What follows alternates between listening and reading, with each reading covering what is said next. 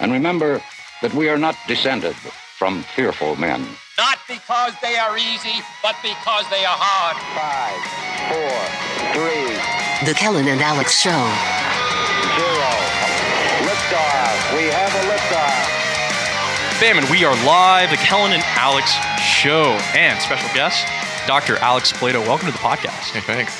Yeah, and you're our guinea pig first professor on the podcast, Sounds good. our first uh, actually really professional guest. Sacrifice me. And we have, so this is now the fourth year I've taken a class with you. I think first one was philosophy of the human person uh, when I was a wee freshman. Uh, you know, thought I knew everything about philosophy, showed up and uh, quickly got humbled. We had quite a, like, most of the people I ended up being like friends with all throughout school, um, a lot of them actually were in that original philosophy of the human person class. Yeah. We had Alessandro. Um, I can't remember if Clem was in that class. I know Athanasius was. Um, but yeah, it was a great intro to philosophy. I don't know if you remember Glad much about hear. that class. I, I, I remember you were in it. Um, and I remember kind of where you sat, kind of over by the window. it was the one class we were in like a circle. Yeah. Yeah. Because that was the first thing you did is you told everyone Okay. we're not doing like the lecture style, you know, Yeah. desk then desk then But desk. is that we're the class push where you brought like the um the Summa of the Summa? You brought like your copy of the Summa of the Summa. that was like my that was my Bible. Okay. that yeah, definitely was Bible. Yeah. And I threw Scotus into the into the mix. Kind Like, threw pretty a wrench, early on. wrench in the cogs. right. Do you know Duns Scotus, Kellen? Uh, so I Blessed- I've, blessed I've, Scotus. blessed Duns Duns Scotus. I've uh, you know read a couple things, but I don't honestly really remember much about any of those philosophers because Do you believe in the Immaculate Conception? I do. Yeah, he defended that doctrine when it He wasn't defended popular and it wasn't Okay. the main position. Wow. And his arguments are the ones that were used when it was defined as a dogma. wow. So thanks to him, the Thomists now can believe in the Immaculate Conception. hmm Which was debated for a long time, like Yeah. eight, 800 years, something like that It was debated. Yeah. You know when I did when I did philosophy, so I took three. I was a communications major, so I took philosophy of the human person. I did metaphysics. I did ethics, and those were the three that I've done. Uh, you know, my first the first day of philosophy class, philosophy of the human person with Dr. Symington. I got lost. I uh, he was I forget what you call it, where they do like three stanzas. Or it says like if this is this, then this is this, then this means this. Like a syllogism, like Uh, an argument. syllogism, yeah, Okay. syllogism. I got, com- I just, I got completely lost. It was my first time. I love so- that you call them stanzas, though. I'm going to use that because I like the relationship between poetry and philosophy. yeah. Like like Thomas said, you know, Mhm. that they both they both are interested in what's marvelous or wonderful.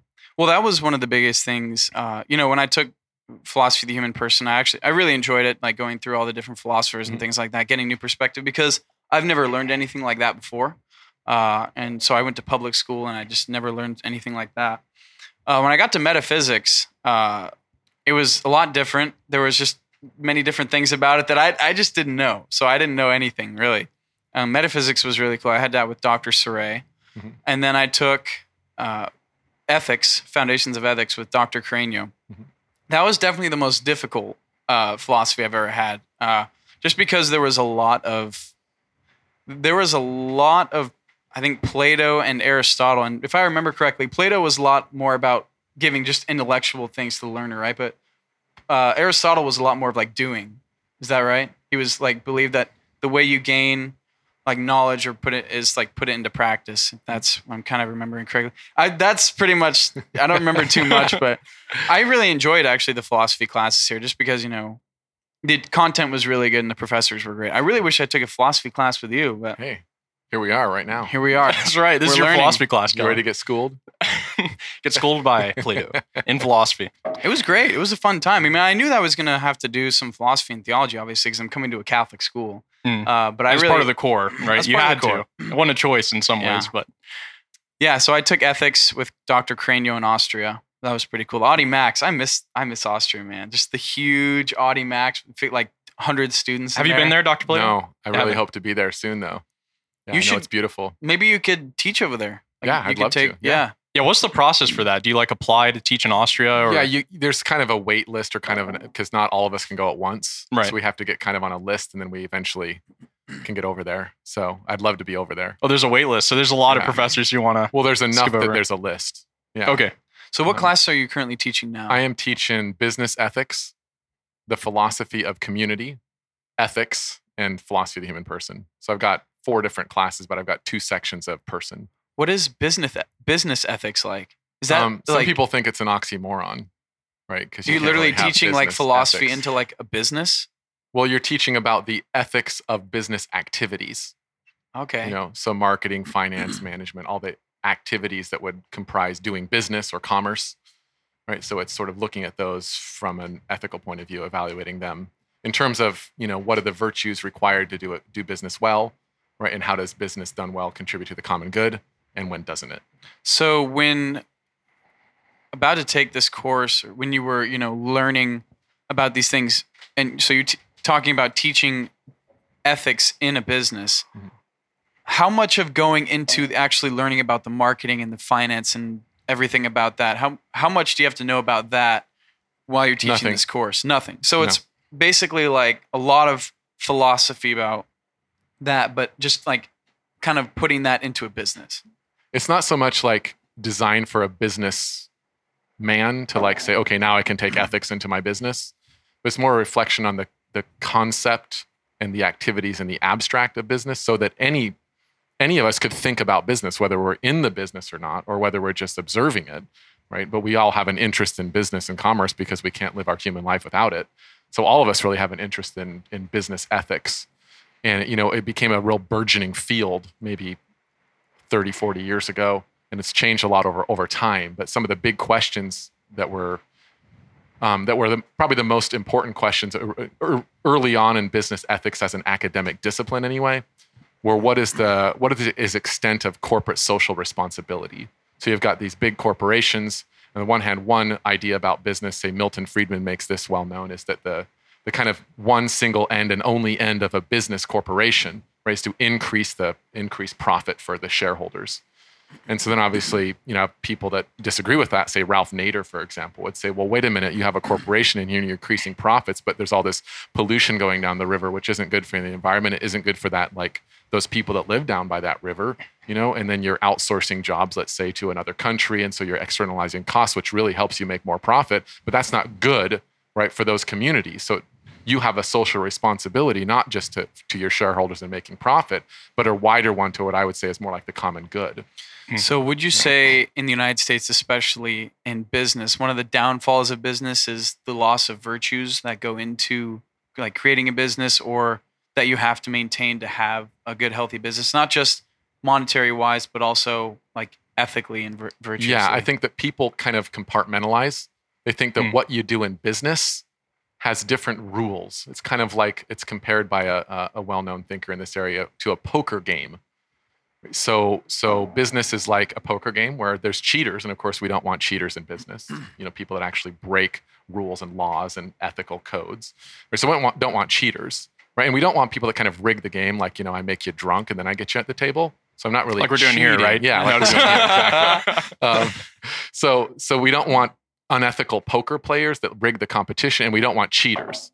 But then once you get to the poker table you can do things to the other players that you wouldn't do if you were just like out in normal life like bluff right deceive them right kind of get a little bit cutthroat so you can win. And of Mhm. course when you're with friends playing poker that's kind of fun and everybody knows that's part of the game. And so i think the idea is that people think business is like that they think it's like a poker game where you can bluff, you can deceive, but everybody kind of knows that that's what everybody else is doing. So it's not the same as lying. It's not the same as deception.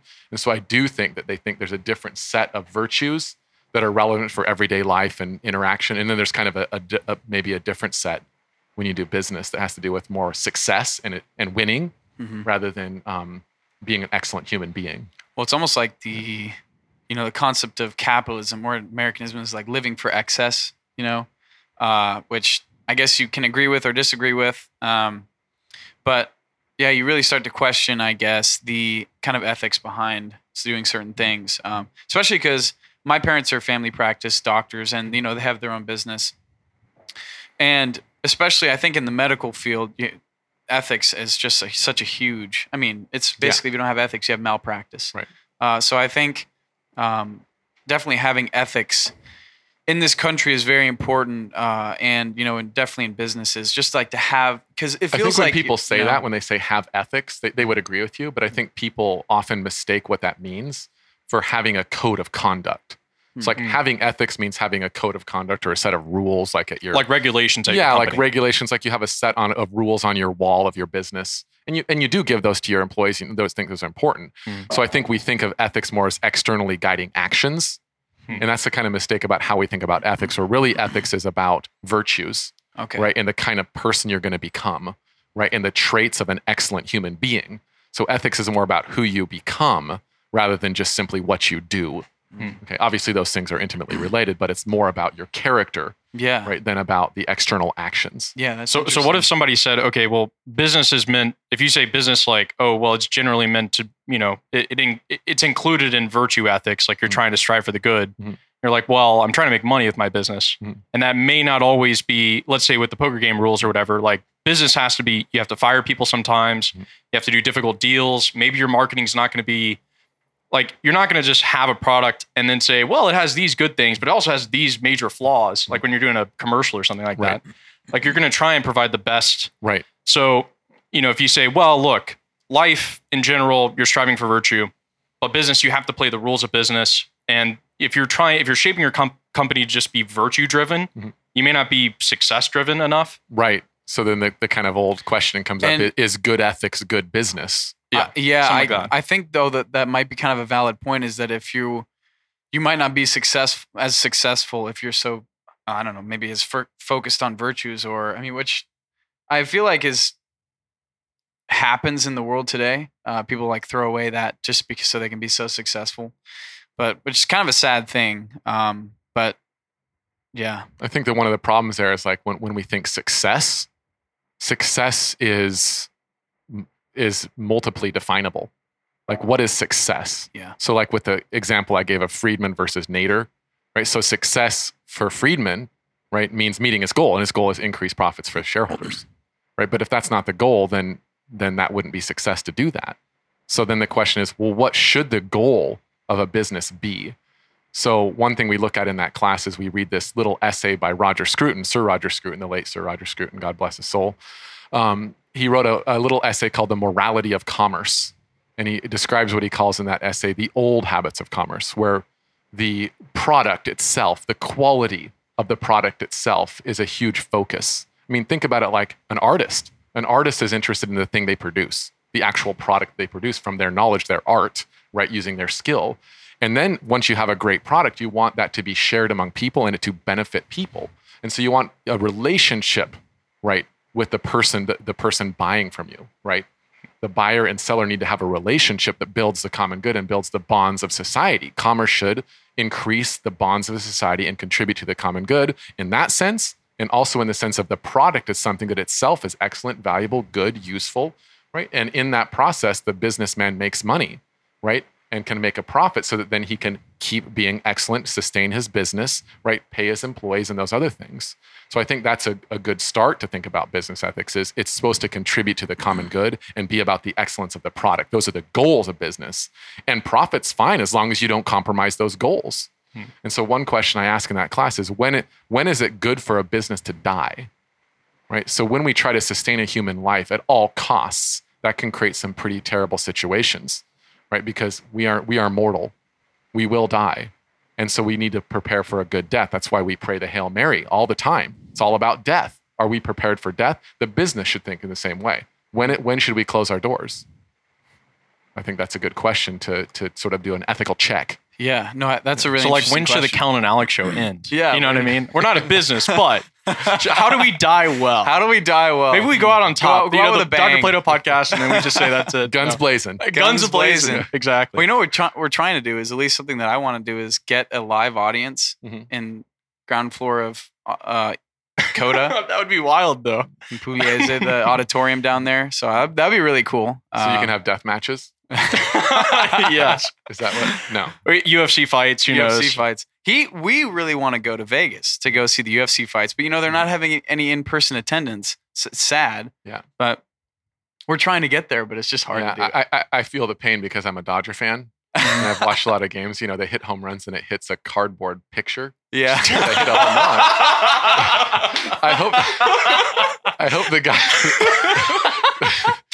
That the person repre- I hope the person represented gets the souvenir. That's all I hope. The, okay, the worst I saw of that. Okay, so it was a hockey game. Yeah. And you know, like when when somebody hits a hat trick, like people in the audience would throw hats. Mhm. So this was like I can't believe it was like the Canucks or somebody. Uh, they this guy hit hit a hat trick. They had a staff member like run down the stairs with a bunch of hats and throw And hats them in. individually into the rink. That's what they to simulate do. a hat trick. Yeah, that's Right. what they do. Yep. That that is Yeah. the state of sports right now. Strange. Well, I mean, my question is at what point does the American public get so fed up of not being able to go to games? What do you think about that? Because a big kind of narrative in the United States is our sports. Right. Like that's something that really fuels our economy, fuels our just everyone around us. So like what are your general thoughts on when should we come back in like accordance to COVID and just like how important that is? I think that's a really big question. I, I think I would start answering that question by saying I think there's two things going on in sports that are really important and are deeply human. One is a competition. So there's a certain um, place for competitiveness in human life that's healthy, right? And of course, there's unhealthy competition, right? And then I think there's the idea of the spirit. Like you, I, when I was in high school, we used to have like pep rallies, where it's like a you know a spirit rally where you get pumped up about the game, right? So it's something we can come together and really care about, even though in in the long run it's actually a trifle. Like who cares about you know whether this like piece of leather goes over here or does that? You know, big deal, right? But it's something we all get around to care about. It's a trifle that we all care about, and it's fun and it's enjoyable, Hmm. right? Um, and then I think the other element of sports to think about is its commercialization. So think of going to a minor league game in baseball versus going to a major league game in baseball. In a minor league game, you can actually converse with the people around you, right? The stands aren't such that you're freaked out that your kid's going to fall down and break his head because it's so steep and just pure concrete everywhere. or get hit by a baseball. Yeah, we're good. exactly. So there's that that notion, I think. So sports is, I think, a really important thing. And when we think about Franciscan, we have sports. And I think that's a really important part of Franciscan University. Hmm. You know, there's people that argue like, hey, we want to be academically excellent. So why are we putting all this money in sports? I think, you know, sometimes there's kind of a prejudice against sports. There's also a prejudice for sports, but I think there's a right relation there. Sports can be really important for bonding people together. And that's a really important human thing. I think in the terms of competitiveness, I think that back to the business ethics analogy, I think one reason why business is thought to be a poker game is because we have an excessive interest in competition. Right? Hmm. I think what happened, and it's a long story about the so-called crisis of our civilization, of Christian Christian civilization, is at some point competition became unrestricted. And when competition became unrestricted, then I think you have a lot of problems enter into, into our economic activities and businesses. So unrestricted competitions, I think, a, I think a problem. And in sports, sometimes that happens. And it's a natural human inclination, a, concupiscible inclination, right? In my children, for example, they often think that everything's competitive. Everything is made into a thing where like you win and you gloat. And, and I have to tell my son all the time, you know what, son? Life is not a competition. Life is not dog eat dog. Competition's supposed to be for mutual enjoyment with your friends. Right? It's not so you win and you have victory. And then that gets brought into the analogy with war, like everything's like he's gonna kill. Victory just means killing. Like, well, no. No, that's even a that's even a, a you know a kid who doesn't play video games thinks that way. Hmm. So and so that's one aspect of I think the issue. I think there's a lot of topics there. It would be interesting to pull apart if you want to go there. But the COVID thing I think is a really important thing. I think at some point people are going to wake up to common sense. Like if you look at the science behind this, right? I think that there's a lot of overreactions and overhype and over fear going on. I think there were a lot of things we did early on that were wise, right? There were areas and hot pockets that were really dangerous and deadly, and we didn't know much about what, what it was. But now, for example, there's been studies on the infection fatality rate, which is different than the case fatality rate, Yeah. right? Hmm. It's really important to understand what is the actual fear that we should feel. And in terms of, you know, people under 75, the infection fatality rate is is minuscule, right? And so then I think people are starting to see, wait, every our interest in COVID has been co-opted by our political interests, Right. right? And so there's ideologies at stake, and that's unfortunate because then we can actually look at the facts and the truth about what this disease actually is and what it actually does in different populations and different ages and et cetera. Hmm. So I think people are going to get get it tired of it, right? And they're going to wake up to common sense and realize, you know what? Being together with friends and watching, for example, watching the Dodgers with real fans, right, is a lot more satisfying than with piped in fan noise, right? So it's part of, of being the spirit, right, of a Dodger fan. It means something. It has a history, right? has a significance of value to human life, and it is compromised, and it is an inconvenience right now. And for a while, we thought these inconveniences were worth it. I'm not sure all of them are worth it now. Maybe some Mm. of them are in some places. And even sports are being politicized. Oh, yeah, I mean, absolutely. super. I mean, you look at the NBA. I mean, you look at all of All them. the Black And Lives kneeling, kneeling for the the flag. Black and- Lives There was a Dodger everywhere. game canceled because of this. Yeah. There was a Padres game that Yeah. got canceled. The, the Mariners canceled their game at the Padres on yeah, the the A's canceled Jacob too. Blake yeah. day. I think that's such a big danger to, to think that all life, right, is this sort of contest, competitive and political. And there's a winner and there's a loser. And in our country, there's basically two sides, which we all know those two sides don't represent the Catholic Church. Right? Neither side of those perfectly represents the Catholic Church. And we have to be critical of both.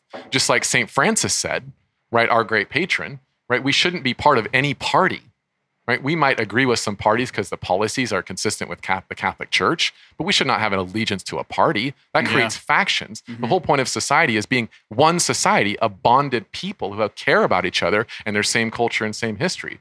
But the parties tend to re- prevent that. So we have a running question that Kellen and I throughout our podcast have had, which is how much should a Catholic support Trump? Mhm. Like how vocal should you be supporting Trump, the Republican Party as a Catholic? Uh, like how involved? I don't know if you saw Archbishop Vigano's letter in support of Mm, no, I Trump, but he wrote a letter That's amazing. basically letter. saying you have to read um, that, Doctor. Yeah. it's he was saying like Trump is, you know, he's trying to fight for life. He's fighting against a kind of globalist system. He even he said there's a deep state along with a deep church that he was uh, pointing out. Hmm. And you know, a lot of people saw that letter and were like, this isn't something a bishop should do. Like very clear vocal support of one candidate, political candidate. And I have that same kind of like, okay, how much should I be politically as a Catholic supporting, let's say the Republican Party, Right. Trump, versus just being like, okay, I'm not going to get so involved. I'm going to focus on other stuff. Yeah, I think my answer to that is is is multifarious. So I mean, the first thing is I think when we think of a national election, we often get fixated on only national elections, and so what it does is it creates a non-localism, like as if that's going to be the answer to our political problems is what's going on at the national level in a national election. I'm not saying it's unimportant. Hmm. I'm just saying that there's a lot going on at local levels where everybody is, and if everybody took a great interest in their local area and took as much interest as they do in the national election, right, then they would be able to make some good changes, right, for the Catholic Church and using Catholic social teaching to find the right policies. My other response to that is that, um, you know, this country is secular, right? It's just a fact. We don't like that, but it is a secular country. The institutions of this country are secular, right? So education is secularized. The, the realm of science is secularized. Um, technology is secularized. Politics is secularized, meaning whether you believe in God is an irrelevant factor. You might believe in God, and that's cool. You might not believe in God, and that's cool. But it really doesn't matter, right? Think about the in in um, science. There's this idea of um, methodological naturalism that if you want to be a good scientist, you need to um, investigate things as if there's no God.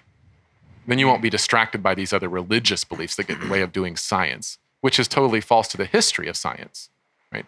So I think we're de facto secularized. And so when we think about a national election, we think about a president, I think it's a bit naive, right, to be wanting a Christian representative, right? You're not going to find that. Okay. Now I think there's been a lot of interest. I mean, in it's not Joe Biden Yeah. or Nancy Pelosi or Kanye, Joe Biden, who calls right? himself Catholic, or, or Kanye, even though he's a convert, Um, right? So there's right. a lot of interest in him because he's a serious convert and he cares about the pro-life issue so much, Right. right? But I think, look, in in this day and age, it's to me 100% about prudence, right? Forget about the the figure whether he represents right a Catholic um, worldview in his person, in his history, in his virtues, right? In his lack of vices. I think forget about that. Look at the policies. So what I would encourage all the people that didn't vote for Trump last time, right, is to just erase his his hair, erase his mouth, erase his voice, erase his personality and read what he did and read his policies about what he's going to do and forget about the person. And then take Joe Biden and erase, right, what he looks like, right? Erase his voice, erase all the rep and look at what he said he's going to do and read the policies and vote based on the policies that you see being um, recommended, given also your estimation of whether those policies could be implemented. Right. So it's not just a, what an airy promise, but something Yeah. that could actually be done. And then you weight all the policies about what could actually be done and say, this is better than this.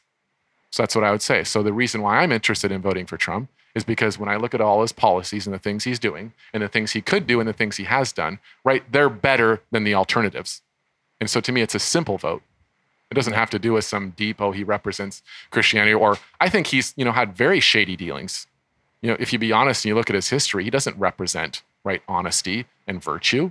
But that doesn't matter to me in this election. How much do you think church leaders should? So let's say a bishop. So I mean, just take abortion, right? I mean, Yeah. that's uh, you know, okay. Trump's going to represent that. He's going to represent a lot more Catholic positions, even in the past he has. And like, should a bishop be like, okay, let's do that. Let's do that. Erase the face, erase the whatever. You may have a lot of trouble with his character or whatever else. But like, here's the policies. Those are far more in line with Catholic things. Like, Bishop should, a be- bishop or priest Bishops be should be in that? leaders. Bishops should be leaders. Bishops should be rulers. That's what they are. I think we we we overemphasize our own personal liberty. Right? We have an obsession with liberty. And the concept of liberty at root in our culture, I think, is not Christian. Right? It comes from classical liberalism. And I think that is at the at the root of some of the problems in our in our political society right now. And our concept of liberty is um, is the idea that any imposition on anyone's individual liberty is unjustified. So it's by default unjustified to impose on anyone's individual liberty. So if there's any imposition, it has to be justified. Think about that for a second. That means that God's authority over his creatures, which impinges on their individual liberty, what they want, in other words, their desire, needs to be justified. That's crazy. Rebelling against God is what needs to be justified. Now think about it in the parental sphere, hmm, right? Do parents need to justify their authority, right, for ruling over their children and being good parents? That's crazy. Yeah. Right? So the natural authority of parenthood and the natural authority of God, right, goes out the window with this concept of liberty. And if you take the concept of the state, right, the state as sort of this absolute sovereign power in which nothing is higher and what it, laws it posits are the law and there's nothing higher, hmm. right? That is not real authority. The concept of the authority of the state, if you look at scripture and tradition, right, is something that God delegates. It comes from God, right? And so then when we think about the authority of the church, right, the church has power, right? God gave the church power through Jesus Christ, right? And so we have the, this spiritual sphere, as it's called, right? And the temporal sphere. And those spheres relate in a certain way.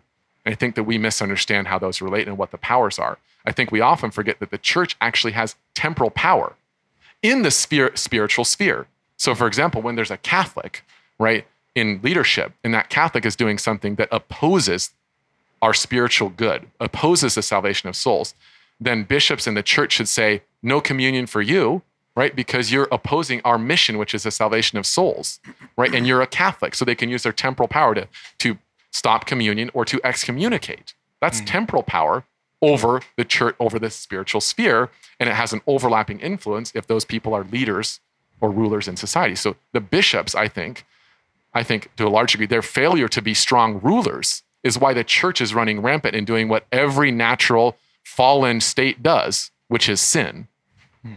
So, yes, I think bishops need to be rulers, and that's a huge problem.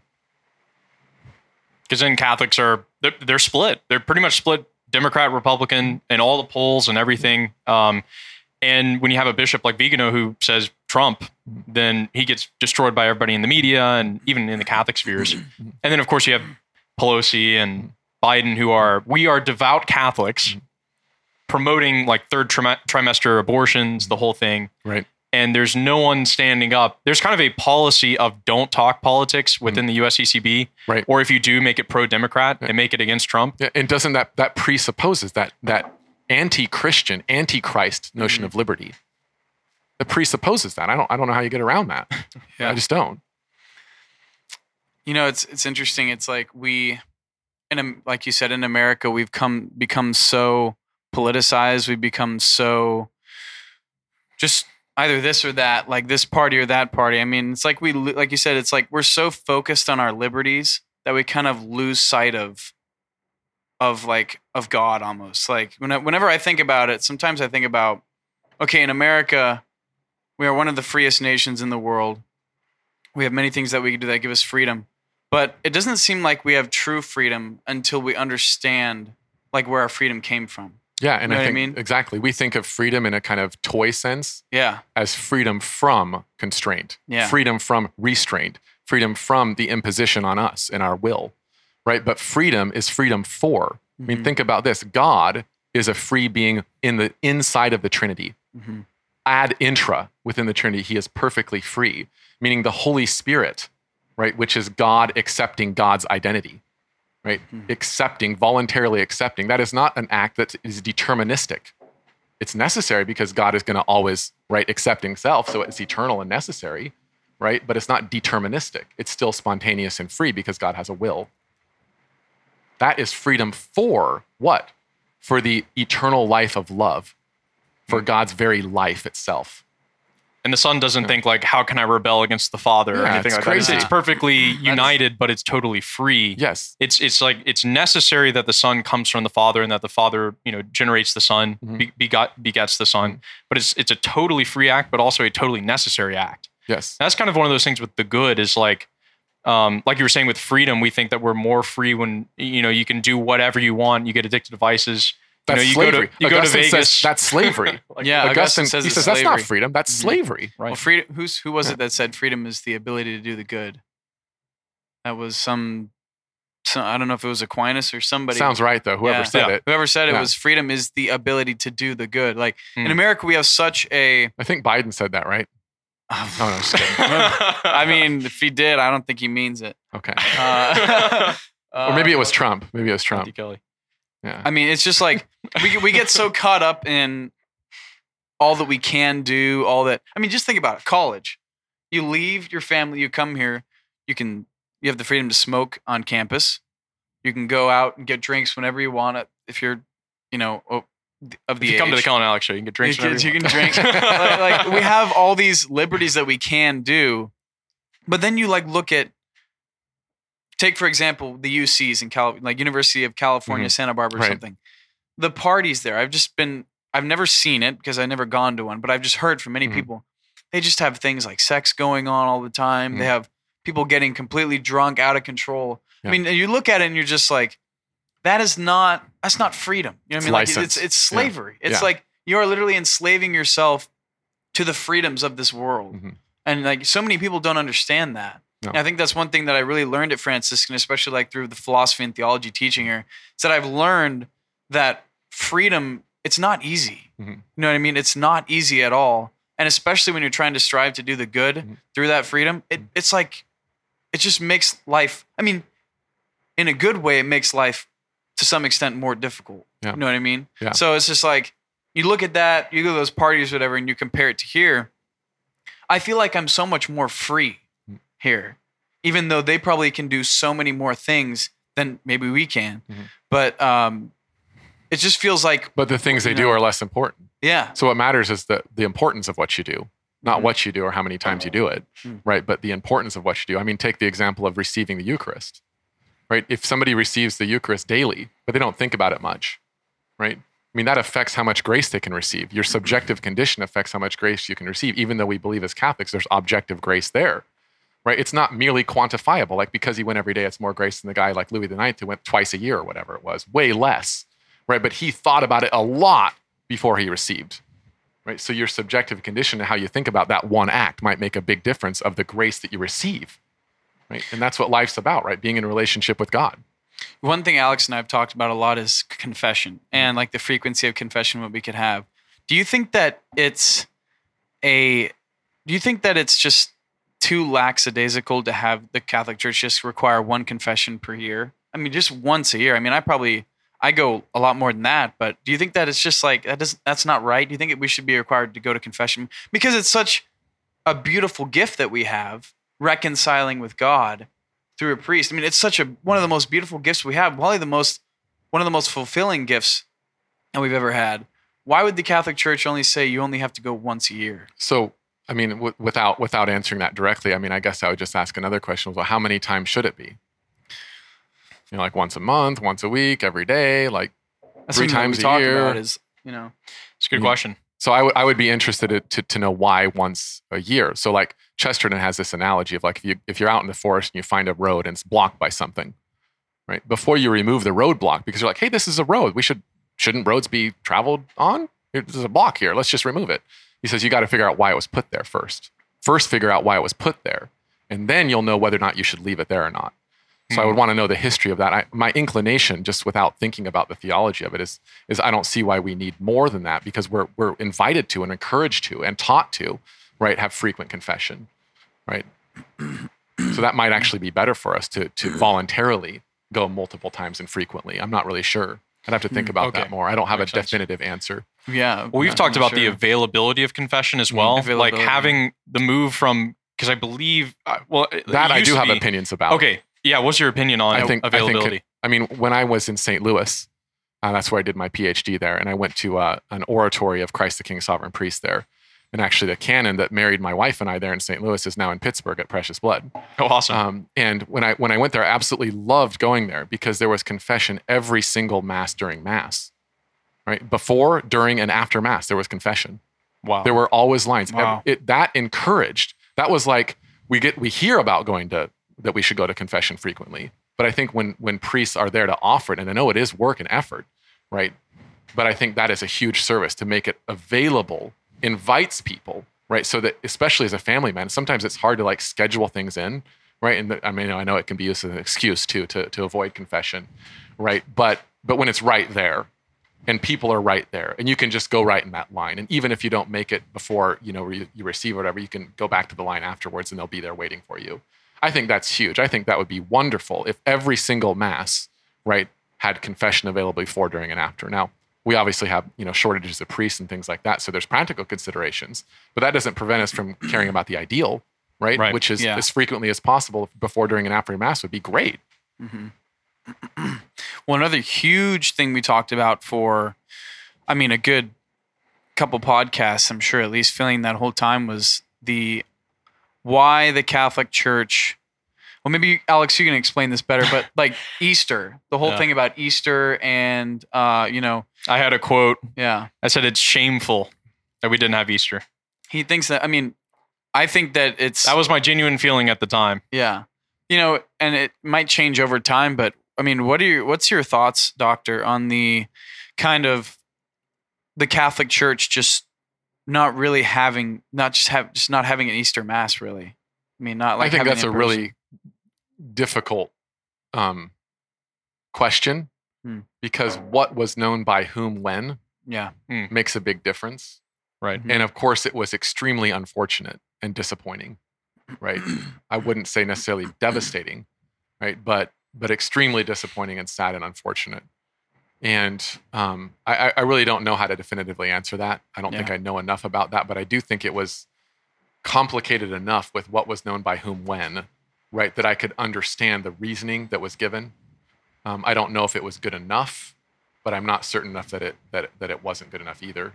Right. Uh, so it's it's complicated, but I do think I mean my basic position on on COVID, right, in general is I think when it first came out, and when we didn't know much about it, and we didn't know the science or anything like that, and we made decisions based on prudence, which was what we knew when, and what we knew then was like, you know, estimates from the WHO or the CDC and things like that. Right, we acted on the information we had in, the- in the right way. It was a pandemic that was threatening to overwhelm our health system and we had to do something. And when we looked at anecdotal evidence from dis- different cases like that cruise ship or Italy or all these other things, that the things that we were seeing made us act in the way we did. And I think there was some wisdom in, in what we did originally. I think that as things progressed and we learned more about it, and I think when when I personally looked at the facts and the evidence as best as I could, not only in this country but across in the world, like using Google Translate to look at like foreign articles about this, both scientific and popular journalistic articles, and getting into that, I just I thought, look, something something isn't adding up here, because I was really interested right in the beginning in the infection fatality rate, not the case fatality rate. I wanted to know how many people died out of how many people got infected, Yeah. not how many people died out of how many cases there were. Hmm. Cases being they have it severe enough that they got tested. Now there's a case of COVID, right? And we all knew that that number of infections was greater than the number of cases. And so early on, there was a couple studies at Stanford that I really liked. One was by a guy named Jay Bhattacharya, and and he did a study early on in COVID, and I and I waited with bated breath for that to come out because he wanted a representative sample of the population to get a, an estimate of the um, infection fatality rate.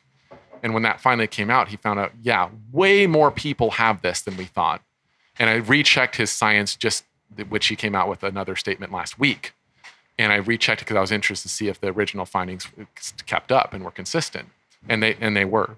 Wow. And so the the infection fatality rate to me is is is not nearly as deadly as the case fatality rate. And when you look at the age categorizations, and you can find this on the CDC, right? Like 50 year olds are not really significantly at risk. They're not they're not at more risk than in the infant infants who are born. The infant fatality rate is higher, right? So if you look at everybody across the world under 75 in over 25 studies, these serological studies about seeing who's infected even if there's no symptoms, right? It's something like 0.03%, which means three people out of a thousand, 10,000, sorry, three people out of 10,000 who get infected based on this information die under 75. I mean, that's, that's, that's amazing, hmm right? And then you hear other statistics from the CDC, for example, that said 94% of the people that were in, that had cases, right, and that died, 94% of the deaths, right, had 2.6 comorbidities. That means 6%, right, only had COVID. I mean, that's a lot of people still, right, but a lot less than we thought. I mean, 7,000 people die every day of various causes. So I just think the way we're estimating it and the way we feel, it, it- it's it's hyped and we're, we're overreacting. But that doesn't mean there are seriously vulnerable populations that we should care about. Of course we should. But I think we need to adjust our responses to the data, to the actual facts. And but uh, back to you know a philosophical question for me is we are guided by these ideologies, right? Red feed, blue feed, right wing, left wing, Republican, Democrat. And so when we try to get into the facts, we get into this vortex, this spin, right? Of each side has a spin. And I think it prevents us from in- being interested in the facts and truth. If we're not intentionally interested in the facts and truth, then we will conform to the ways of the world. If we don't transform ourselves by the renewal of our minds, right, so that we can see what's good, perfect, and the acceptable will of God, hmm. then we will get spun.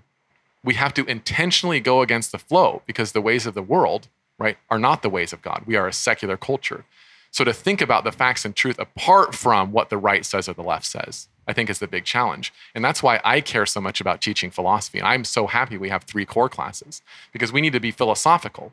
And being mm. philosophical doesn't mean you know what Plato and Aristotle said, or like you know how to put these philosophers on a timeline. To me, that's sort of like that's important information about the history of philosophy and the history of ideas.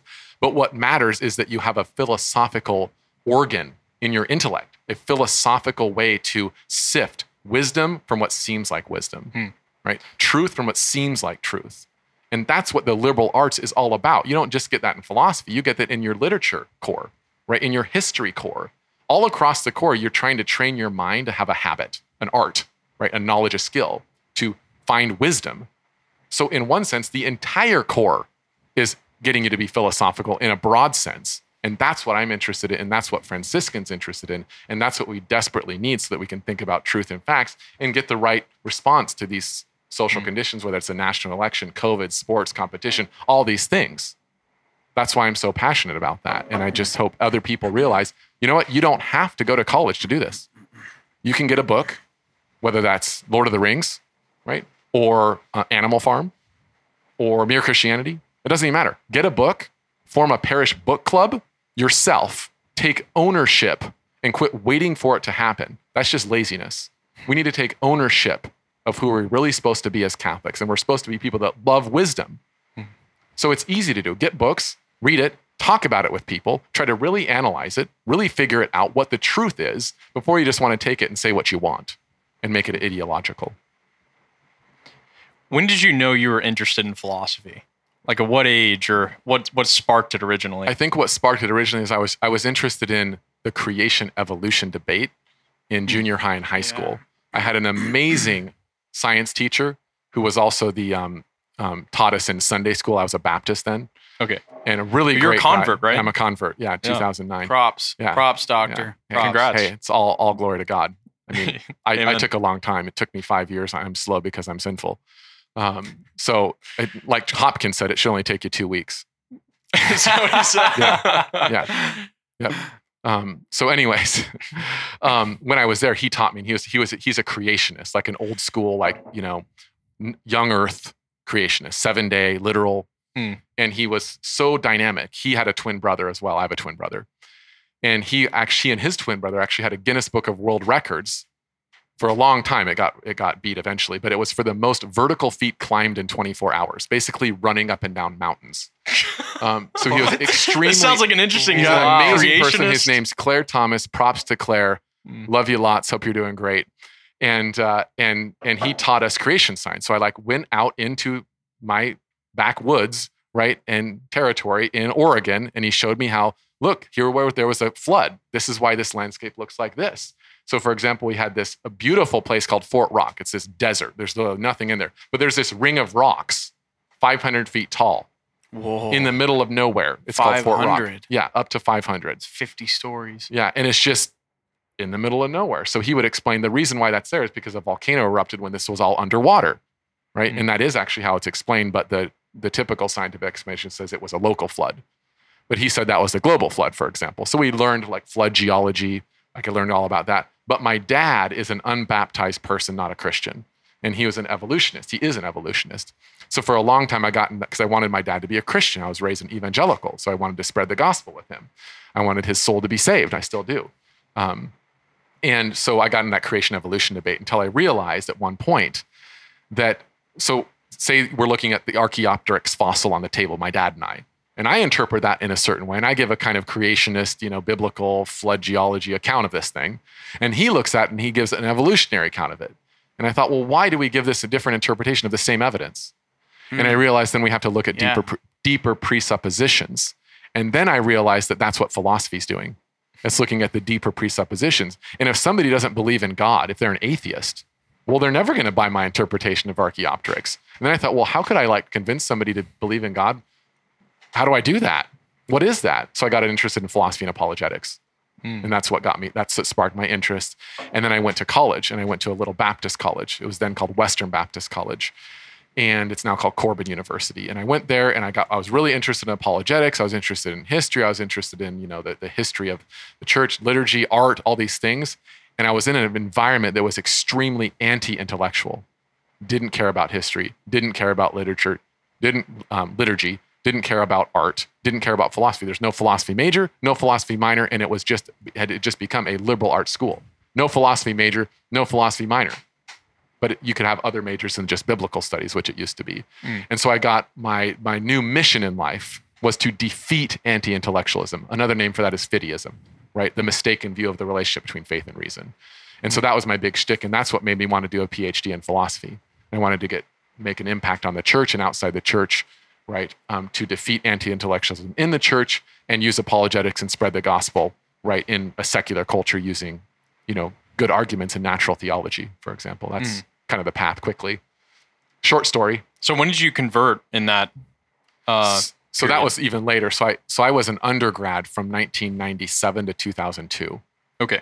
Um, so then I went and did a master's degree. Actually, worked on two master's degrees at Biola University Mhm. um, in California, which to me was when I came and visited Franciscan. I was like, oh my gosh, this is this is Biola University, half as big with with nuns and monks, right, and priests walking around. But other than that, it's like really similar, like you know, singing praise songs, guitars, like kind of the Okay. evangelical feel. Where in California is it? La Mirada, California. Okay. So it's in you know the greater Los Angeles area, just north of oh, Anaheim. Oh, cool. Just north of Anaheim. Okay, cool. Yeah. So you're right, right there, smack dab Yeah. in LA. Nice. Yeah, exactly. And so I went there and I was working on two masters, and that was 2002 to 2008. And then I went to St. Louis to do my PhD. That was 2008. So I converted one year after I was there. But my, my conversion process started sometime when I was at Biola. I was, you know, a wandering and disenchanted evangelical. Hmm. Where I started thinking, I really, I went to church. I almost called it mass. I guess I've been classic Catholic long enough where I could make Yeah. that mistake. And I, I, I was at, going to church and I was constantly fighting these critical thoughts like, this sermon's no good, right? He doesn't know how to interpret the Bible. He's no good, right? This music's terrible musically. I'm a trained musician. Mm-hmm. Terrible musically. The lyrics are just pathetic theologically. Sounds like Right. CTK. the art, the art of this bombed out whatever gym or whatever whatever. And this is lame. Sounds this is like not helping me CTK. worship. Yeah. I'm like, nothing in here is helping me worship you, God. All I want to do is worship you right now. Mhm. And then I'm sitting there and I just don't want to be critical. I realized the only reason I was going to church was so I could go to coffee hour and talk to my friends when it was over. Mm. I was like, something's up. This ain't right. I need to do something.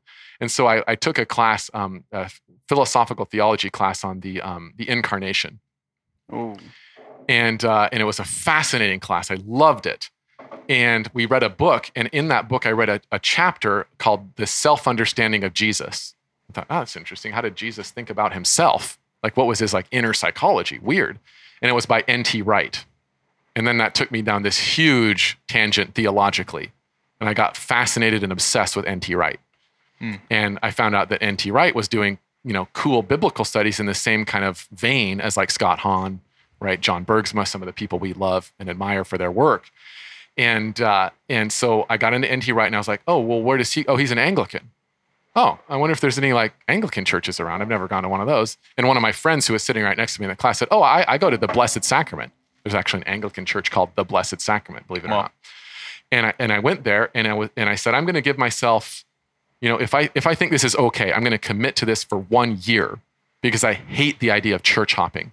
I think that so many cafeteria Christians are doing that. It's no good. So I'm going to commit because I believed N.T. Wright's idea that if we want to change something, it should be reformed from within. Hmm. So if I if this is decent, I'm going to commit to this for one year. Well, after two weeks, I was utterly committed. I really wanted to. It was beautiful. I had sacred music, right? The Anglican chant, right? Anglican polyphonic choir. I was trained amazing organist. They had they had Ad Orientem there. Wow. It was a really small, you know, beautiful, intimate chapel, and it was really reverential. And I became a committed Anglican. I became an Anglican. I was confirmed as an Anglican.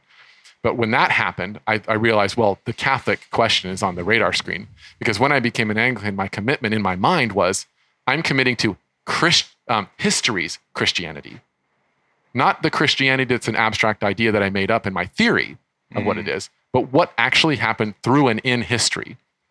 And, uh, you know, I soon found Newman's works, right? And he has that famous remark that, that, that if you are deep in history, you will cease to be a Protestant. And that was totally true for me. And so I committed to this historic church. And I'm, not, I'm never going back to a non liturgical, non historical church. So then it was Anglican, Orthodox, or Catholic for me. And I couldn't really make up my mind for a while. But one of my best friends, Jared Goff, I've used some of his texts in classes I've taught. And, uh, and he became a Catholic basically by reading, reading the fathers. And, and he's a theologian. He's, a, he's actually a theologian who works in the Franciscan tradition right? And he's dynamically orthodox, which is great. There's not not enough of those, right? And I had all these hundreds of hours with conversations with him a lot, and other friends who also later converted before I did, um, and conversations with them. He was like my Catholic answer man, and uh, and God bless him. You know, if he hears this, God bless you, Jared. Love you lots. And and had many conversations with him until I realized, you know, I got down to where all of my objections, all of my prejudices, every argument I could mount against the Catholic Church I could conceive of, was blunted by his answers. I was never convinced of the Catholic Church. In other words, I didn't think it's true, but I could no longer think it was false. Hmm. Wow. So I was in this position where I was I, I was an agnostic about every single Catholic issue. And actually for 2 years I wanted to be a Catholic. I thought, God, I just want I want this to be true. I you know, I want to be a Catholic, but I, I just is, I can't see that this is true. And I was held up on the on the infallibility of of, of the church and the papacy. yeah. So I was held up on that issue for a long time until I realized that the last straw when I was meeting with a priest, Father Andrew Pinsent, God bless him if you're out there, love you lots. He works at Oxford. He works at the uh, Ian, Ian Ramsey Center for Science and Religion. He was a businessman for a career. Then he did astrophysics, got a PhD. Then he was at SLU and got a PhD in philosophy. He's amazing, totally down to earth, super winsome, amazing guy. And he, I met with him, and I had at this point I'd gotten hold of the old uh, Tridentine Confession of Faith, Profession of Faith, and you should look that up. It's really amazing. And I went through that whole detailed profession of faith. Like now, the way they do the profession is you kind of say like one thing, like I believe everything the Catholic Church teaches, and then you that's it. But for this was like a serious thing. You're like saying, I profess and believe everything the Catholic Church, Catholic Church teaches, whether it's the veneration of relics, right, right, the uh, like purgatory doctrines on purgatory, like everything that's anti-Protestant that happened in the Council of Trent, and then the the the the um, Tridentine Creed you recite. And so I went through that and I thought, which things do I accept or not? And there's all these lines I accept and affirm this. I, I believe this. I affirm this. And I went through and I said, I don't, I don't accept and affirm those things, but I don't reject any of those things because I was an agnostic, remember? I showed this to Father Andrew. And he said, Huh. He said, It looks like you're ready to go to me. I was like, What? I said, But I don't think these things are true. And he said, But are you willing to believe? And that phrase caught me because it actually had two meanings. One, it went, Are you endeavoring? Like, are you willing to push this rock up as you're trying to push it? That was what I was trying to do for two years. I was willing myself to believe. And also, are you willing? Meaning, are you ready to believe? And of course, I was ready too. He said, "Well, go do it." You know, and he said, "There's no other game in town." That was another line he said. There's no other game in town. It's like, and I believe that too. Like, if the if there's a Christian religion, then it's Catholicism or nothing, Mhm. right? And I got to that point um, for lots of arguments. So I had to deal with the Orthodox question, things like that. Um, but at that point, I, I realized I had a false view of faith. Mm. Right? I actually was a rationalist. So my my fight against anti-intellectualism and fideism, I went too far the other way. So I thought I actually had to think that these mysteries were true before I committed to them. No, in committing to them, right? God will show you they're true, and that's exactly what happened. So shortly after I committed and became a Catholic, I found myself thinking, "Oh yeah, I believe in transubstantiation. Yeah, that's true," and I could like authentically say that. Wow. So That's a really wise yeah. priest. Yeah, he was totally wise, and I thought that I had to to be authentic. Hmm. I thought I had to already think it was true, but then I was like, "What? These are mysteries." And then I read Aquinas on faith. I was like, hmm. "Oh yeah," and he says, "Well, the point of these arguments is to show you that that, that these doctrines are not impossible. That's a pretty low standard, right? But it's really important because if you think it's impossible, you can never have faith. But if you think, well, this is possible, well then, and you want it because you see, right, that you- Creates faith. Yeah, then that's an act of faith. God is giving you the gift. Just accept it. So yeah, that was my conversion. amazing. That's Yeah. an amazing conversion story. All the just knowledge and people and everything that went into that is just unbelievable. My parents, my, I believe my dad is a convert. My mom, uh, she was raised Catholic, but really didn't practice too much. Um, but yeah, so it's just really interesting hearing convert stories because they're so widespread. You know, what I mean, the, everybody has a different conversion story. all the different paths to Rome. Yeah, Yeah. it's crazy. My dad's a convert as well, Yeah. actually from yeah from like Southern Baptist, Okay. and um, yeah he he also he, I think he took a he, he said he was a nihilistic atheist at one point Uh-huh. when he was like in college. You know, Yeah. you you have to go through it. At You some ever point. been tempted to that, Alex? after reading a lot of Nietzsche? You know, I remember No, that never- when never you came back from that. Austria. Yeah, oh no. man, I was in Austria, I was he was it was he would else. sit by the window and just read Nietzsche all day. Yeah. All we, day. we were roommates, all three of us. Oh, Like, he's Perry, fascinating. Kellen. He's an Yeah. amazing writer. Fascinating. You were so Dangerous. into it. He would always. He had, Yeah. That's when he had his big beard. Oh, yeah, he and he could- would just mess the, with the his beard, beard. while- Dostoevsky stroking and it. Nietzsche. Dostoevsky yeah, and I, Nietzsche. now I have nothing, no philosopher's beard anymore. It's it's Listen sad. to Russian Orthodox chant. Yeah, it Yeah. was it was something else. But yeah, no, uh, my my dad's he uh, it was actually my mom who was has been Catholic forever, and she actually uh, when they first met, uh, they knew each other from like biology class or something like that, sophomore year of high school, and uh, for some reason she knew that my dad was the one, and she said she prayed a rosary every night that they would Wow. get married up until they got married. Wow. God bless her. which is amazing. Yeah, my mom's awesome. Mother of eleven. That's I'm, I'm the oldest of eleven. That's And great. um, anyway, so my my dad had so many intellectual. He, he was completely disillusioned with Protestantism because you can get one interpretation over here, Mhm. and you go down the street, you get this other interpretation, Right. and he just concluded everybody's wrong, Yeah. and then just moved on. Because my dad's a very practical man, and um, and so he was like, these guys don't know what they're talking about, and he showed up in a philosophy class, and he's like. Yeah, I don't believe any of this. I, I think this is all garbage. I, I don't. I don't think anybody knows what you're talking about. I don't think anyone has the truth. Yeah. And then his philosophy professor says, "Oh, so you think that's a true statement?" Yeah. yeah. Got him to be aware of He got himself. him, got him right there. Yeah. And He's like, "Wait a second. Maybe I believe one truth. You know? At least that's true." And I uh, love it. anyway, so he got Uh. my my uh, my grandfather, who um, my mother's uh, dad, uh, sent him to Long Beach, California, for a, uh, a Catholic conference, and it was a power power packed. Janet Smith was there, and that Mhm. was right when she was giving her um, you know contraception. Why Yeah. not? That Uh-huh. got that went really huge. Yeah. Dr. Hahn was there. Yeah. Uh, there was this priest, I think from South America, who was really, really awesome. Who was there, and my grandfather's like, "You're going to this conference." My dad's like, "Oh, am I?" Yes, you are. You're going to this conference, and he sent my dad and my my mom there, and and um, he heard all these talks and stuff. And I was like, "Oh my goodness!" He said he went up and just bought every book he could, Mhm. just just apologetics, Hahn stuff, whatever, and went back and he he became totally convinced, and uh, he he called himself the apolo- the Catholic Terminator for a while because he was so versed in apologetics. Terminator. And we have so in the South, it's like three percent Catholic, Yeah. so like everybody's Protestant, Yeah. and of course all my my dad's family's all Protestant tu- and stuff for for ages, and he would just go around like apologetically like taking people out and stuff, and he said, what was this? It was my my aunt or somebody who's not not Catholic anymore. He said, uh, she said, um, Dan, even if everything you said is right, I still wouldn't be want to be a Catholic because you're such an asshole. love it. so Oh, you man. can't take apologetics too far. Let's just put it that way. But Oh, uh, definitely. but no, and then when he converted, and, and I've uh, we've actually been Catholic the same amount of time. Basically, he he got um, brought into the church, and then that same year I was born. Um, and I've always viewed it from the cradle Catholic side, but Yeah. um, but but the convert, like the whole convert, there's so many uh, converts here, Franciscan professors, and other. I mean, Dr. Hahn's, you know, famous convert as well, and um, it's it's an like living your life outside of it.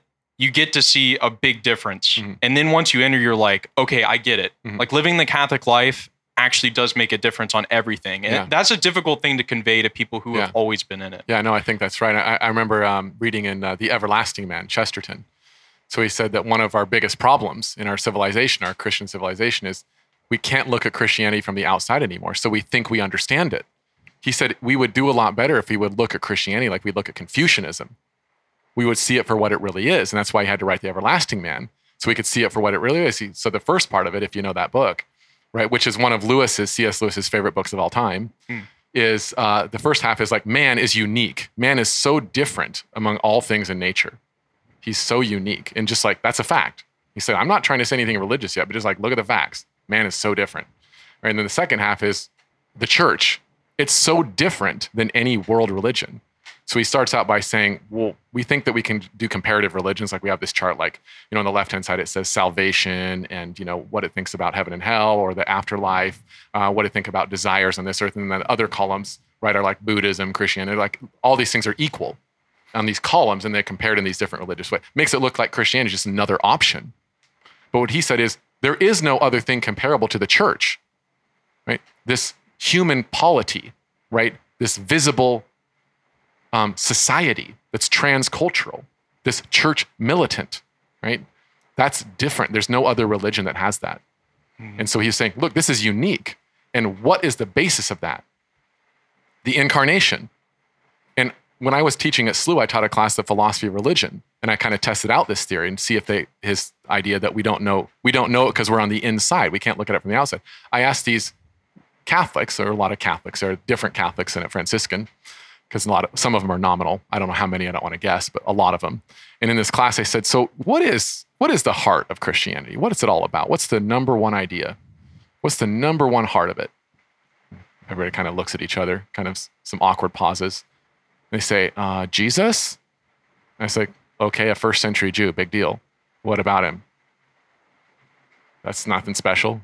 They're like, uh, he died on a cross. I'm like, like thousands of criminals. Okay, a, a, a Jew that died on a cross. All right, who cares? Like, oh, he he died for sins. I'm like, huh? That doesn't make sense. What does that even mean? Right? What does that mean? A- first century Jew died on a in, in a Roman crucifixion, right? And it forgave your sins. I don't. Even, that doesn't even make sense, right? So then we got into other things like they didn't know about original sin, right? They mm. didn't know what forgiveness even meant. I said, well, but why is this guy the guy that? Why does he have to? Why did he die on the cross? Why did his death on the cross? They couldn't even get to the incarnation. Wow. They didn't even get to that until I elicited it from them, like hmm. pulled their teeth to get it out. That's how nominally Catholic some of them were. And yet they think they understand Christianity and Catholicism. It's such a huge problem. And many cradle Catholics need to step outside and think, well, yeah, let's look at some religions and what, let's look at them from the outside and then look at Catholicism in the same way. Hmm. Wow.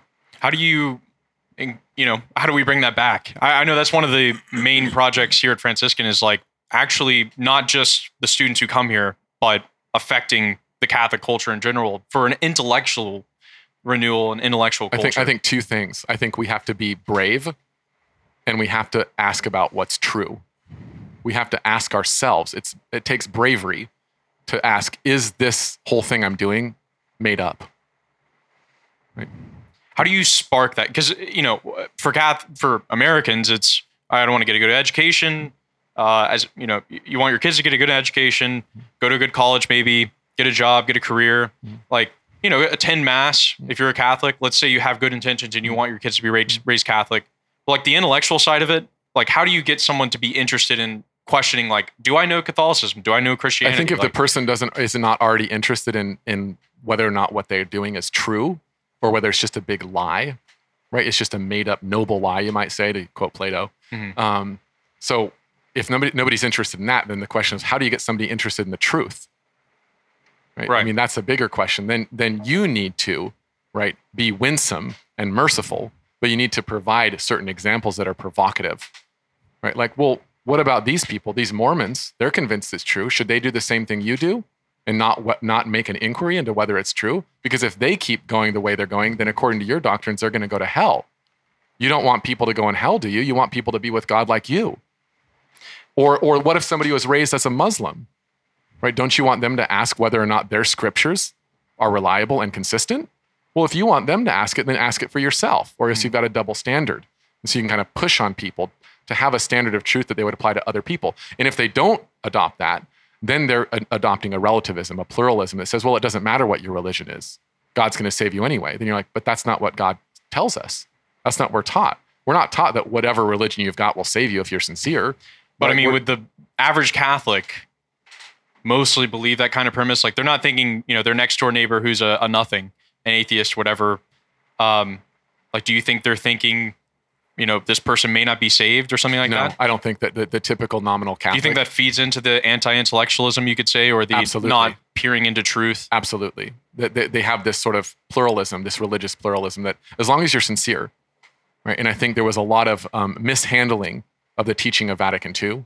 I think that Vatican II has the answers we need if we understand it. But I think the problem is, is it was misapplied and misused. And so one of those is is is what it teaches about our conscience, right? In other religions and sincerity and whether we should proselytize or evangelize people of other religions. Hmm. So I think we kind of adopted de facto a kind of relativism there. And I think that we're afraid to share with people the good news because we think we're going to step on their toes or it's mean or intolerant or whatever. And I think those are all lies. Hmm. I think those are satanic lies. I think we should share who we really love. We really love Jesus Christ. Why wouldn't you tell somebody about somebody you love that you're in love with, to use that romantic metaphor? Mhm. Right? I mean, we should have that love ultimately. If we're perfectly holy, we will. That's why the Song of Songs is in Scripture, right? And why some of our praise songs have that element in it, right? That's a huge ideal to live up to. That is not easy. But the point is, is if we really truly do love Jesus Christ, then we will tell somebody about this person no matter what they believe. Even if they say they believe in Jesus Christ and the way they're acting, like, wait a minute, you're not loving this person I love. this person's willing to give this to you, and you're tired of ignoring it. We would be much more earnest. Sounds like you're a, a fanatic, Dr. Yeah, Plato, a definitely a religious fanatic. fanatic. Totally. Oh my goodness. Yeah. Trying to tell people about your faith? Why would you do that? Well, you know, when I was working uh, over this last summer, I worked at a Catholic radio station back in California. And I did some of the calls, took some of the calls for the rosary, or just on regular basis, people would call into the radio station. And I got multiple calls of people just seeking advice Hmm. and seeking to want to know the truth because a lot of people will do that. They'll call a radio station because they know it's Catholic. They have people there that know what they're talking about, Mhm. obviously. Um, and I kind of learned something over that summer is that a lot of Catholics right now, especially, are so urgent for the truth because a lot of them just don't know what the truth is. And just receiving those calls of people wanting to know because there's so many of them that want to know the truth. They don't have the adequate adequate teaching or they don't have just Yeah. the people that are around them. It was just amazing to see kind of kind of the forms that it comes in of Yeah. people calling into a radio station, Yeah. a legit radio station, wanting to know Mhm. like this. I think the man was talking about abortion or something, Mm-hmm. and he was just curious on all these things, and I had to explain to him about it. And but it just comes to show that I think, especially in Catholicism, we need to try to work harder to convey the truth to people. And that's not saying that many of us do, or many of us don't.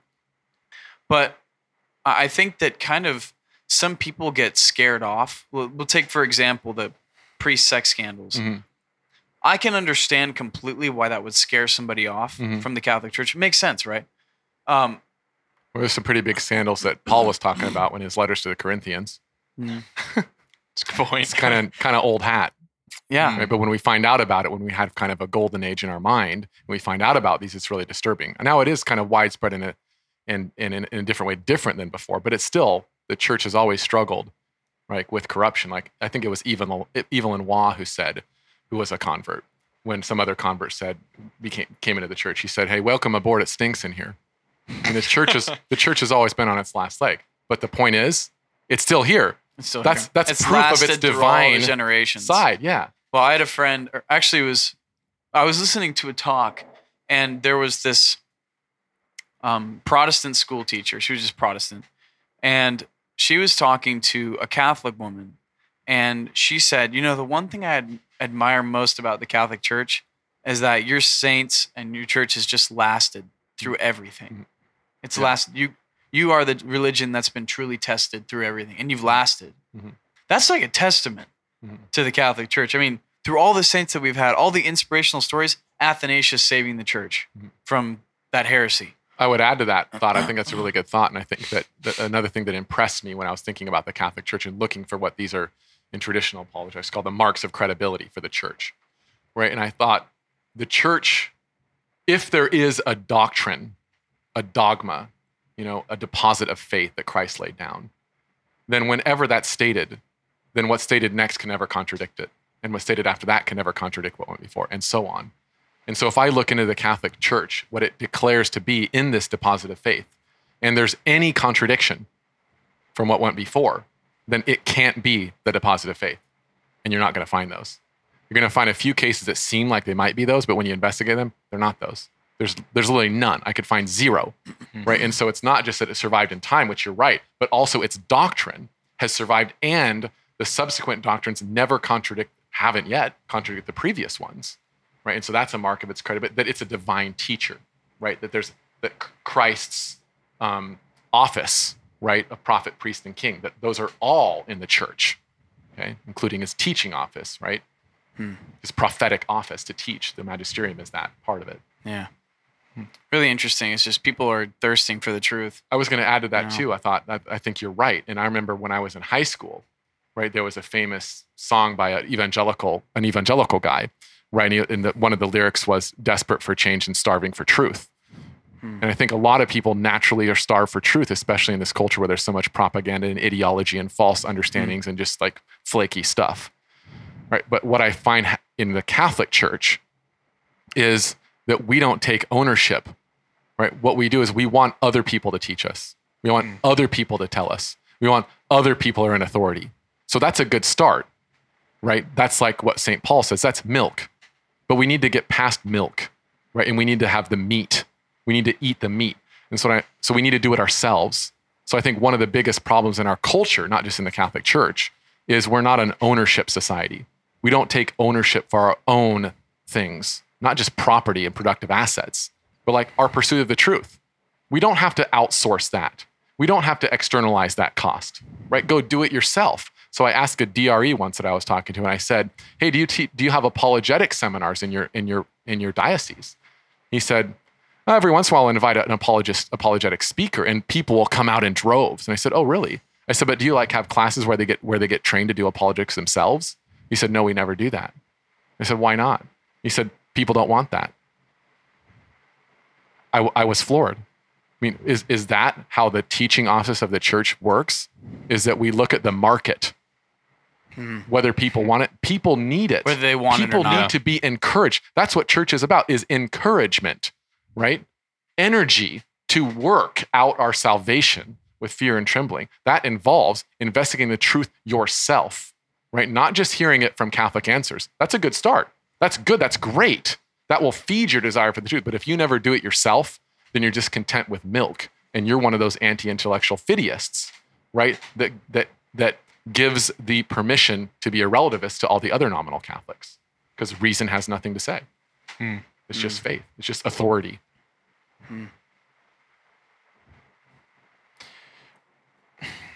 the fact that yeah we're just in this state where everything is you know eh, like like we've talked about earlier like politicization that seems to be like the goal it's it's people's minds whenever they're thinking you know it, it's no longer religion being like you know you don't discuss religion or politics at the uh, dinner table. Now it's only you don't discuss politics because religion's just been morphed into that kind of that sphere. That's right. It's a Um, department of this bigger social setting, which is actually secular. It's yes, it's something under it. It's something right? under it. It's a you don't actually debate Yeah. somebody on religion anymore because it's like No. why? So That's just your personal Yeah, belief. So we're begging. so why deal with it? That's right. Yeah. We're begging for religious freedom. Yeah. But the problem is, is that's a good thing to have. But our assumption is that we're a department within the state and they give us religious freedom. Hmm. And what really matters is if you know your candidate's in office or something like that. Yeah. Whether or not you're going to mass and you know receiving the body and blood of Christ. Okay, well that's something cool, I guess. I don't know, but like what really matters is if we win the House or if we win the presidency or I think there's Um, more fundamental questions that we should ask as Catholic philosophers and theologians. fundamental questions about the social order, right? The nature of the social order. I'm really interested in this right now. And, and I have some friends and my brother and other people I talk to about these questions because they're, they're really coming to the fore. I've talked to, you know, some of you guys before about my interest in, in distributism, right? As, Yes. as a social, a social philosophy. Um, some people think, well, that's kind of passe. That was for like the British, you know, you know Belloc and Chester, and that's kind of over. But really, all it was was an application in their society of the principles of Catholic social teaching, which are perennial. That applies to any culture, any time. Then I started thinking about more fundamental questions, like the nature of um, temporal power and the nature of spiritual power, and how those things relate, and how we should think that way. I started thinking about, well, what, where did we go astray? And, I and one thing I go back to is the Reformation. And as a Catholic, I think that was a that was a major turning point in the history of the world. And um, obviously, there's more than one Reformation, but I mean the Protestant so-called Reformations. And a book I really like is by a, an Anglican, a guy that was born Anglican, lived Anglican, died Anglican, was buried in Anglican. His name's William Cobbett. Right, he wrote in the early, the late 1700s and early 1800s. He was actually a figure that Belloc and Chesterton really liked. Um, but he wrote and uh, was part of the Catholic emancipation movement in England. So Catholics couldn't hold offices, right? There were laws, discriminatory laws against Catholics, and so there was there was an attempt to emancipate them. He was an Anglican and thought it was just unjust for this to happen, but he wrote this book called the Cap, the the um, the Protestant quote Reformation end quote um, in England and Ireland, and he put the quotes marks. That's his title, and the subtitle is um, uh, a series of letters addressed to all sensible and just Englishmen. and in that, he declares some amazing things about the Reformation that have been that have been um, whitewashed in in our history books. He himself wrote this in 18, I think it was 1824. He wrote this, and he said, "Look, all the history books about the Reformation that you that you've seen your you know give to your kids, they're all trash." Right? They were all written by the victors. He is a Protestant. Right? He is an Anglican. Remember that, Mm. right? So this is not some just like pro Catholic guy, Yeah. right? Um, it's in Robert Bellarmine or yeah, anything. exactly. and and he said at one point he says that Henry VIII, right, is the greatest tyrant the world's ever seen, heathen or Christian. At that point, I mean, he hadn't Wow. seen Mao and Hitler and that, but at that point, Yeah. I mean, it'd be interesting to compare Mao, right, and Hitler to what he shows what Henry VIII actually did. And so I think that's a that's a key moment to reflect on because what Henry VIII did when he divorced himself from the church, right? He created state and he created church, neither one of which is state or church. So he created the church and the state in union with each other, and now we're all trying to separate those. I'm like, but what, what? Those are figments. That church isn't church, and that state isn't state. Right. So I think there's more fundamental issues to attend to in the social order, and I think it helps us to realize when we go all the way down to the bottom that our in, that, that the um, the emptiness of these political ideologies, right and left, that they don't quite fit with Catholic social teaching. The reason why is when you go all the way down to the ground, they have the wrong view of God and man, the wrong philosophical anthropology, the wrong theology, and if that's wrong, nothing else is going to fit work out. how do you step outside of it then? That'd be the next question is like, how do you, as a Catholic, steps outside of this whole, our liberal system that we have, liberalism, um, and then start, how do you even like start to Here's criticize it and get people to think about it in that way? So, so um, Pius XI in Quadragesimo Anno, which is 40 years after Rerum Novarum, The 13th Rerum Novarum, which some people think is the beginning of Catholic social teaching. But if you go back before that, there's many doctrines that, and encyclicals you wrote that are about like, about the, you know, marriage as the foundation of society or the nature of the church or the nature of citizenship. Obviously, things that belong to Catholic social teaching. So, um, at any rate, Quadragesimo Anno in 1930 was written by Pius XI, and and he said um, in the very beginning, in that encyclic, because you know what we should all do? We should all have discussion groups of Catholic encyclicals in our parishes. Go do it yourself. You tell me how many parishes there are where there's discussion groups of laity reading Catholic social teaching and trying to understand what it means. Hmm. It is not complicated, right? An intelligent person, you do not have to have a college degree to understand this. You need to simply go on the Vatican website, download it, print it, read it as best as you can, and talk. Yeah, and read it in a group. Yeah, you know, with your other Catholics. Start take ownership of your own tradition. Hmm. Quit asking for it to be given to you from EWTN, right? Apologetics ministries and whatever else. Do it yourself. Yeah. Right? Don't ignore what those people are saying, but be the leader yourself. Hmm. Be the church. Right? Quit being so clerical. right. Post Vatican II, why are we so clerical? So weird. Theology only priests read that stuff, Yeah. right? You know. Yeah, it's their responsibility to do all this stuff for us. No, it's Mm. not. It's your Mm. responsibility. So I think that's a start. Yeah. It's if you read. The, I started reading those this year again. It was like a breath of fresh air in all this political turmoil. How clear it is, how sound, cogent the arguments are. It's beautiful. It's wonderful. It's not complicated.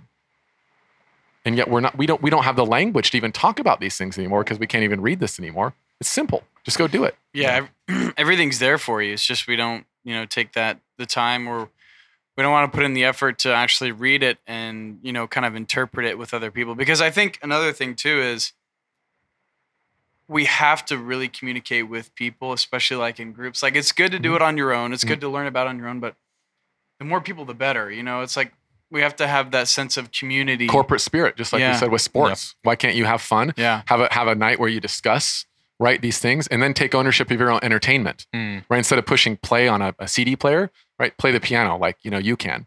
Right, or at, at some of the Veritas Society events, people are playing piano. We don't have to pipe in music. Veritas Society. Right. That that's what people Yeah. should do. Go discuss these ideas in public. the You know point what I is mean? take ownership though of entertainment. Read a poem, recite something, put on a play. Right, get the importance of being earnest and act it out. It's funny. It's great. Do it yourself. And I think it's- it's something that people like Yeah. interiorly know. Like they Yeah. know you, you know, these type of things. It's just, it's one of those things. I feel like if you have somebody who's interested already in it, and then they kind of get you into it, it just gets the snowball rolling. Like, That's right. like I got into UFC because Kellen was super into UFC, and now we're going to Vegas to watch Masvidal Diaz number two. We're gonna roll up in a Rolls Royce.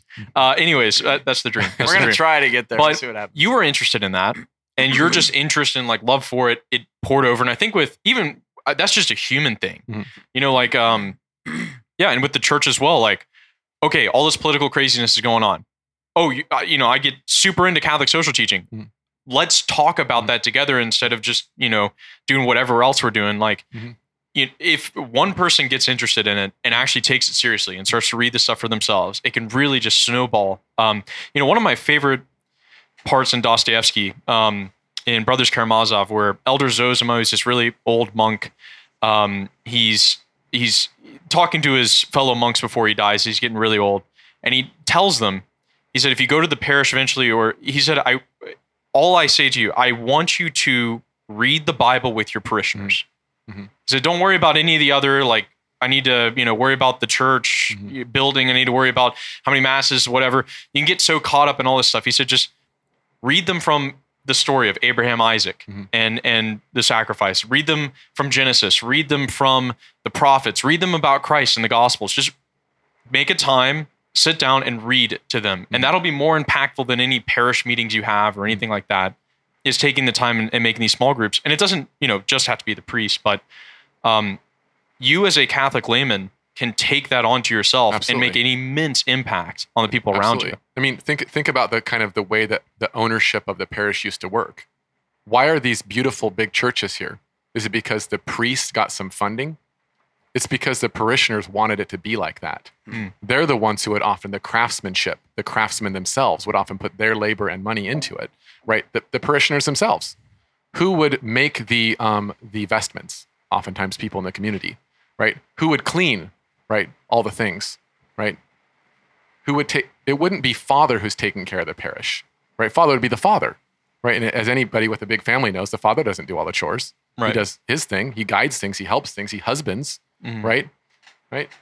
But he doesn't do all the work. The family also contributes to the home economy. But why can't our parishes be like that?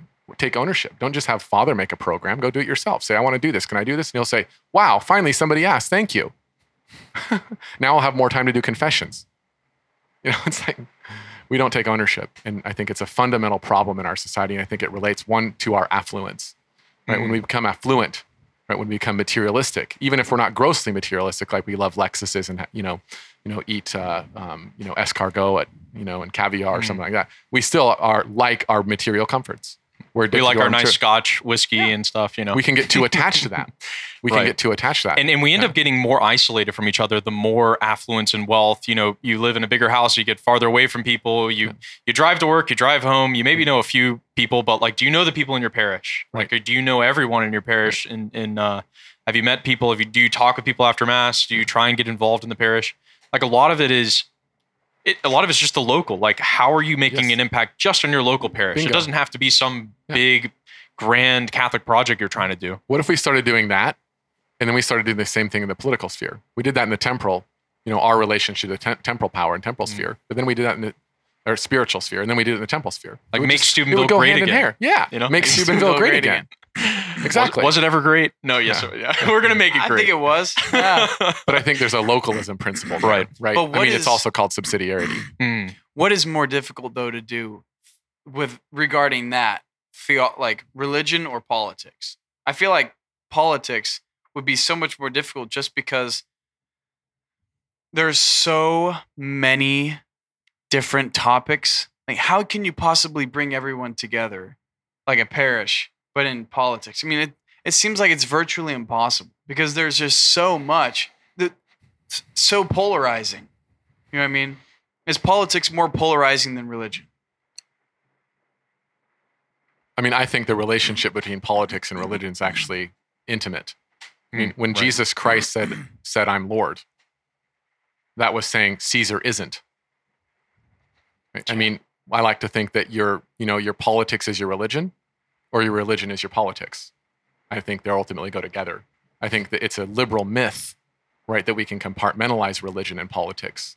I know what Privatize you mean, though. Yeah, that we can privatize it. That those can be that they're supposed to be kept apart. So you remember, politics is up here, with the ch- with the state doing up here, and then the church is like a department. It's like you go to church and you go to bingo club, Hmm. whatever. you go to the Catholic elect- church, Yeah. you go to the mosque, it- Yeah. you know, it's or it's you go to the bingo club, whatever. It's just a club that human beings are interested. But it really matters if you're a registered Republican or Democrat, or you know, that's what matters. But but I think to your point, right, is how do we do this when it's such a polarizing situation we're in? It just seems Well, impossible. Why don't what if we read Lord of the Rings and talked about how that relates to what's good for a human community?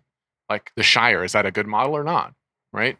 And we and we just get something that we agree to discuss that everybody's interested in. Everybody should be interested in that work. Mm. That's an amazing work. I think that's, you know, just as good as Homer in my mind.